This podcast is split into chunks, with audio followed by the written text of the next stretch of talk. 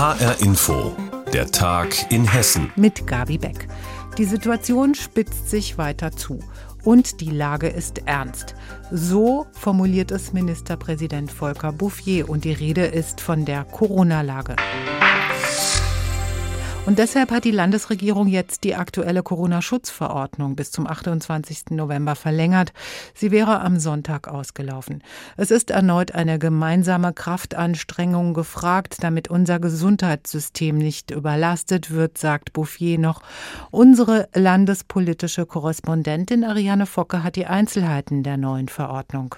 Also zunächst mal kommt eine strengere Testpflicht und zwar für nicht geimpftes oder genesenes Personal in Alten- und Pflegeheimen und auch Krankenhäusern.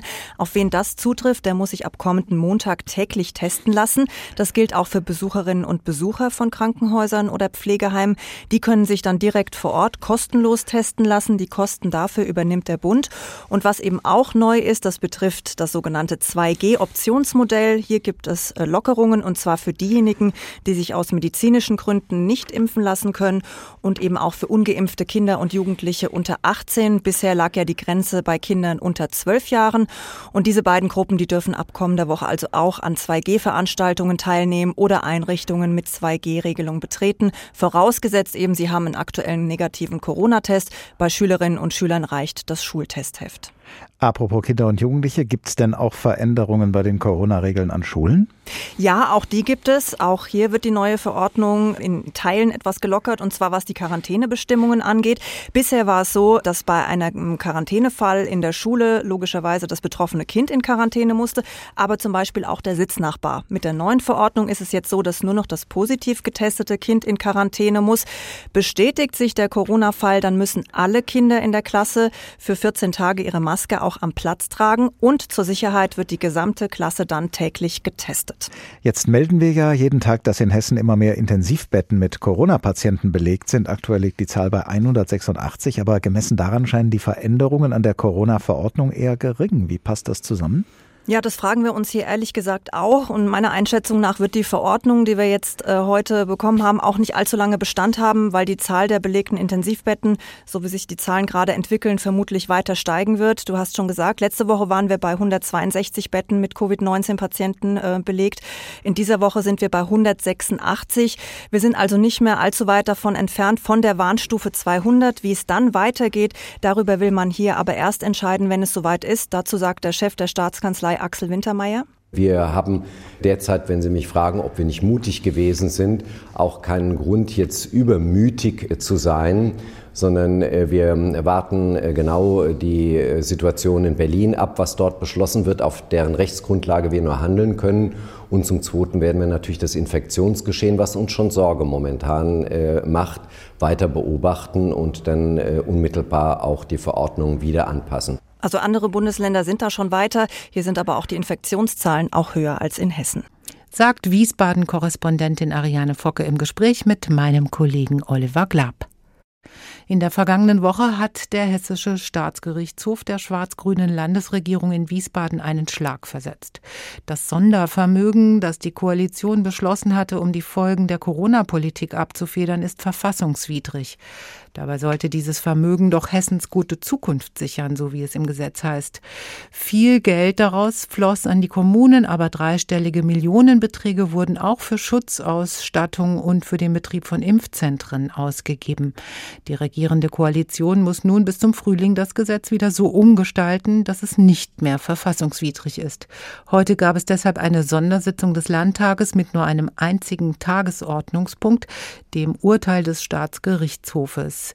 Wiesbaden-Korrespondent Christoph Keppeler fasst den Tag im Landtag für uns zusammen. Schwarz-Grün stehe vor den Trümmern seiner Politik, sagte SPD-Fraktionschefin Nancy Faeser als erste Rednerin. Die Koalition sei nicht nur verfassungsrechtlich, sondern auch moralisch gescheitert. Das Sondervermögen, ein Schattenhaushalt, verletze das Budgetrecht, das Königsrecht des Parlamentes. Finanzminister Michael Boddenberg sei der Name Verfassungsbruchminister sicher. Sie wandte sich an Ministerpräsident Volker Bouffier. Dessen Rücktritt forderte sie nicht, aber Herr Bouffier, wir beide wissen, welcher Schritt sich nach diesem Verfassungsbruch für einen Demokraten gehören würde. Wir wissen beide, dass ein Rücktritt des Finanzministers nach diesem Verfassungsbruch unausweislich ist. Rücktrittswillig wirkte Finanzminister Boddenberg aber nicht. Frau Faeser, ich kann Ihnen die Sorge nehmen, diese Landesregierung ist nicht nur absolut handlungsfähig und bleibt das auch und war das äh, in der Vergangenheit, sondern diese Landesregierung ist in einer Art und Weise stabil, dass es ihnen nicht gelingen wird, den kleinsten Keil in diese Koalition zu treiben. Boddenberg rechtfertigte das Handeln von Schwarz-Grün in der Corona-Krise. Es habe schnell gehandelt werden müssen damals. Man habe unter großem Druck gestanden, sagte auch Grünen-Fraktionschef Matthias Wagner. Weil die Pandemie hat keinen Aufschub geduldet. Die Menschen haben gefragt, wie geht es weiter? Die Menschen hatten Angst, sie hatten Sorge um ihre Gesundheit, um ihre Arbeitsplätze. Dass es richtig war, Milliardenhilfen an die Kommunen, an Unternehmen, Selbstständige in Not, Künstler, für Krankenhäuser und so weiter zu zahlen, da waren sich Regierung und Opposition einig. Aber man hätte doch gar kein Sondervermögen beschließen müssen, meinte FDP-Fraktionschef René Rock.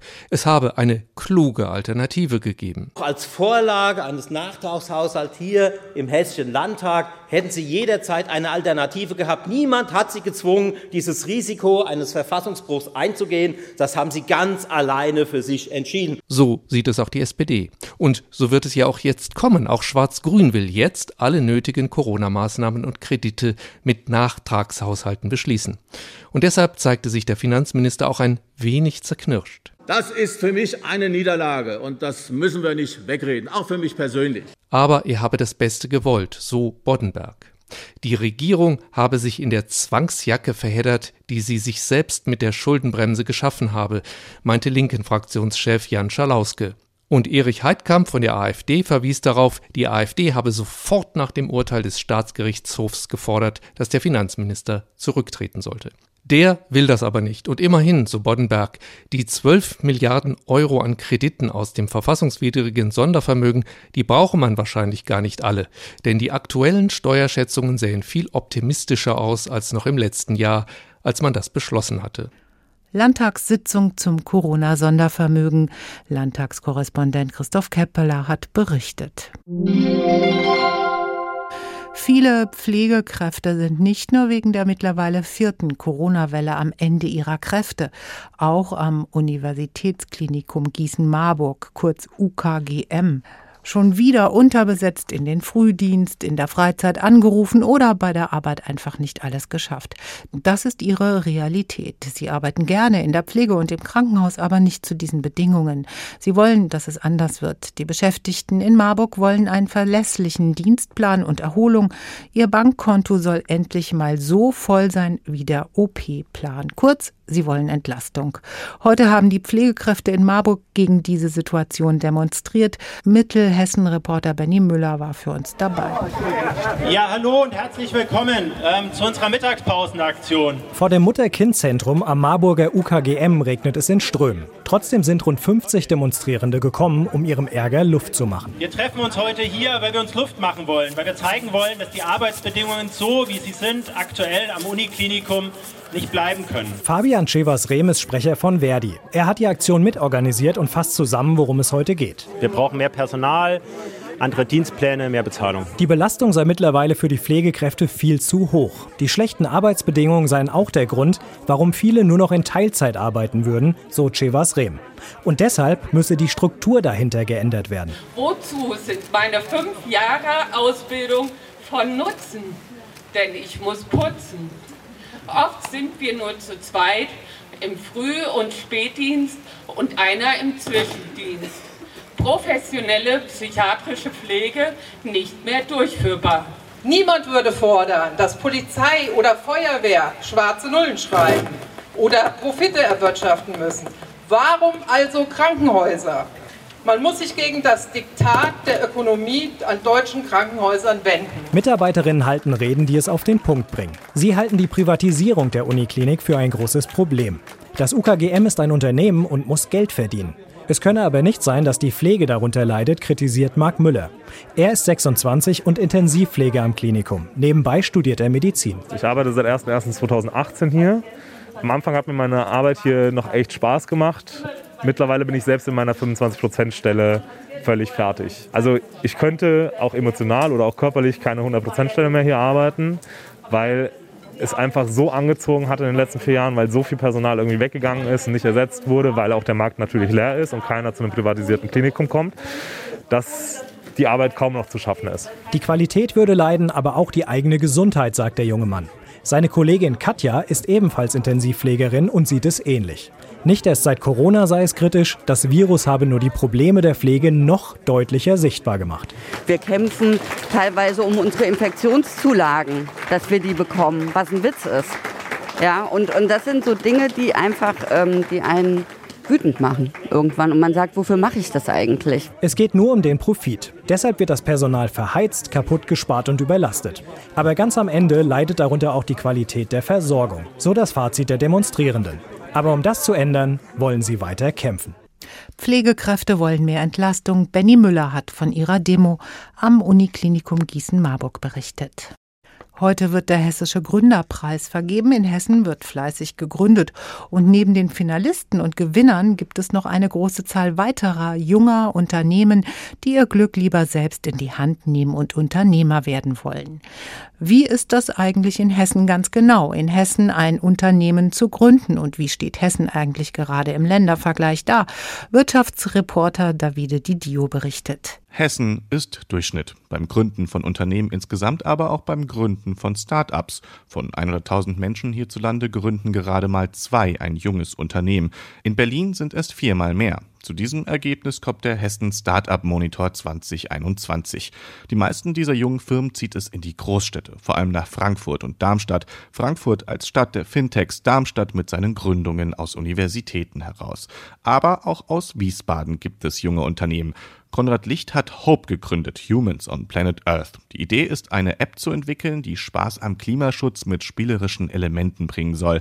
Doch dazu braucht es eben erstmal das Unternehmen. Das ist eine echte Abenteuerreise, weil wenn man sich entscheidet, etwas zu gründen, dann muss man sich plötzlich mit lauter Dingen beschäftigen, von denen man überhaupt keine Ahnung hat. Und ich dachte einfach, yo, ich mache da mal eine App, aber im Prinzip 20 Prozent meiner Arbeit fließt tatsächlich in die Gestaltung und in die Entwicklung des Produktes und der Rest beschäftigt sich damit, das Unternehmen aufzubauen. Hilfe gab es aber, in diesem Fall von der IHK Wiesbaden. Die hessischen Industrie- und Handelskammern beraten Gründer und helfen bei der Suche von Finanzierungsmöglichkeiten. Das Land selbst unterstützte aber auch, zum Beispiel mit dem Smart Hub Hessen. Konrad Licht von Hope. Die größte Hürde ist und bleibt, den finanziellen Background von so einer Gründung äh, zu gewährleisten. Aber ich glaube, das geht wahrscheinlich jedem Gründer so. Konrad Licht hat sich weniger über Fördergelder finanziert als mehr über das sogenannte Crowdfunding, also eine Art große Spendenaktion. An Fördergelder zu kommen sei in Hessen nämlich nicht so leicht. Das sagt auch Jakob Engels, Gründer von Paperless aus Frankfurt. Sein Unternehmen will Verträge und Dokumente komplett digitalisieren bis hin zur originalen Online-Unterschrift. Engels setzt jetzt auf private Geldgeber. Das wiederum läuft sehr gut in Hessen. Vor allem das Rhein-Main-Gebiet bietet ein gutes Netzwerk für Start-ups, sagt Engels. Gerade in Frankfurt sei man gut aufgehoben, weil es hier viele sogenannte Business Angels gäbe. Das sind private Geldgeber, die sich am Unternehmen beteiligen.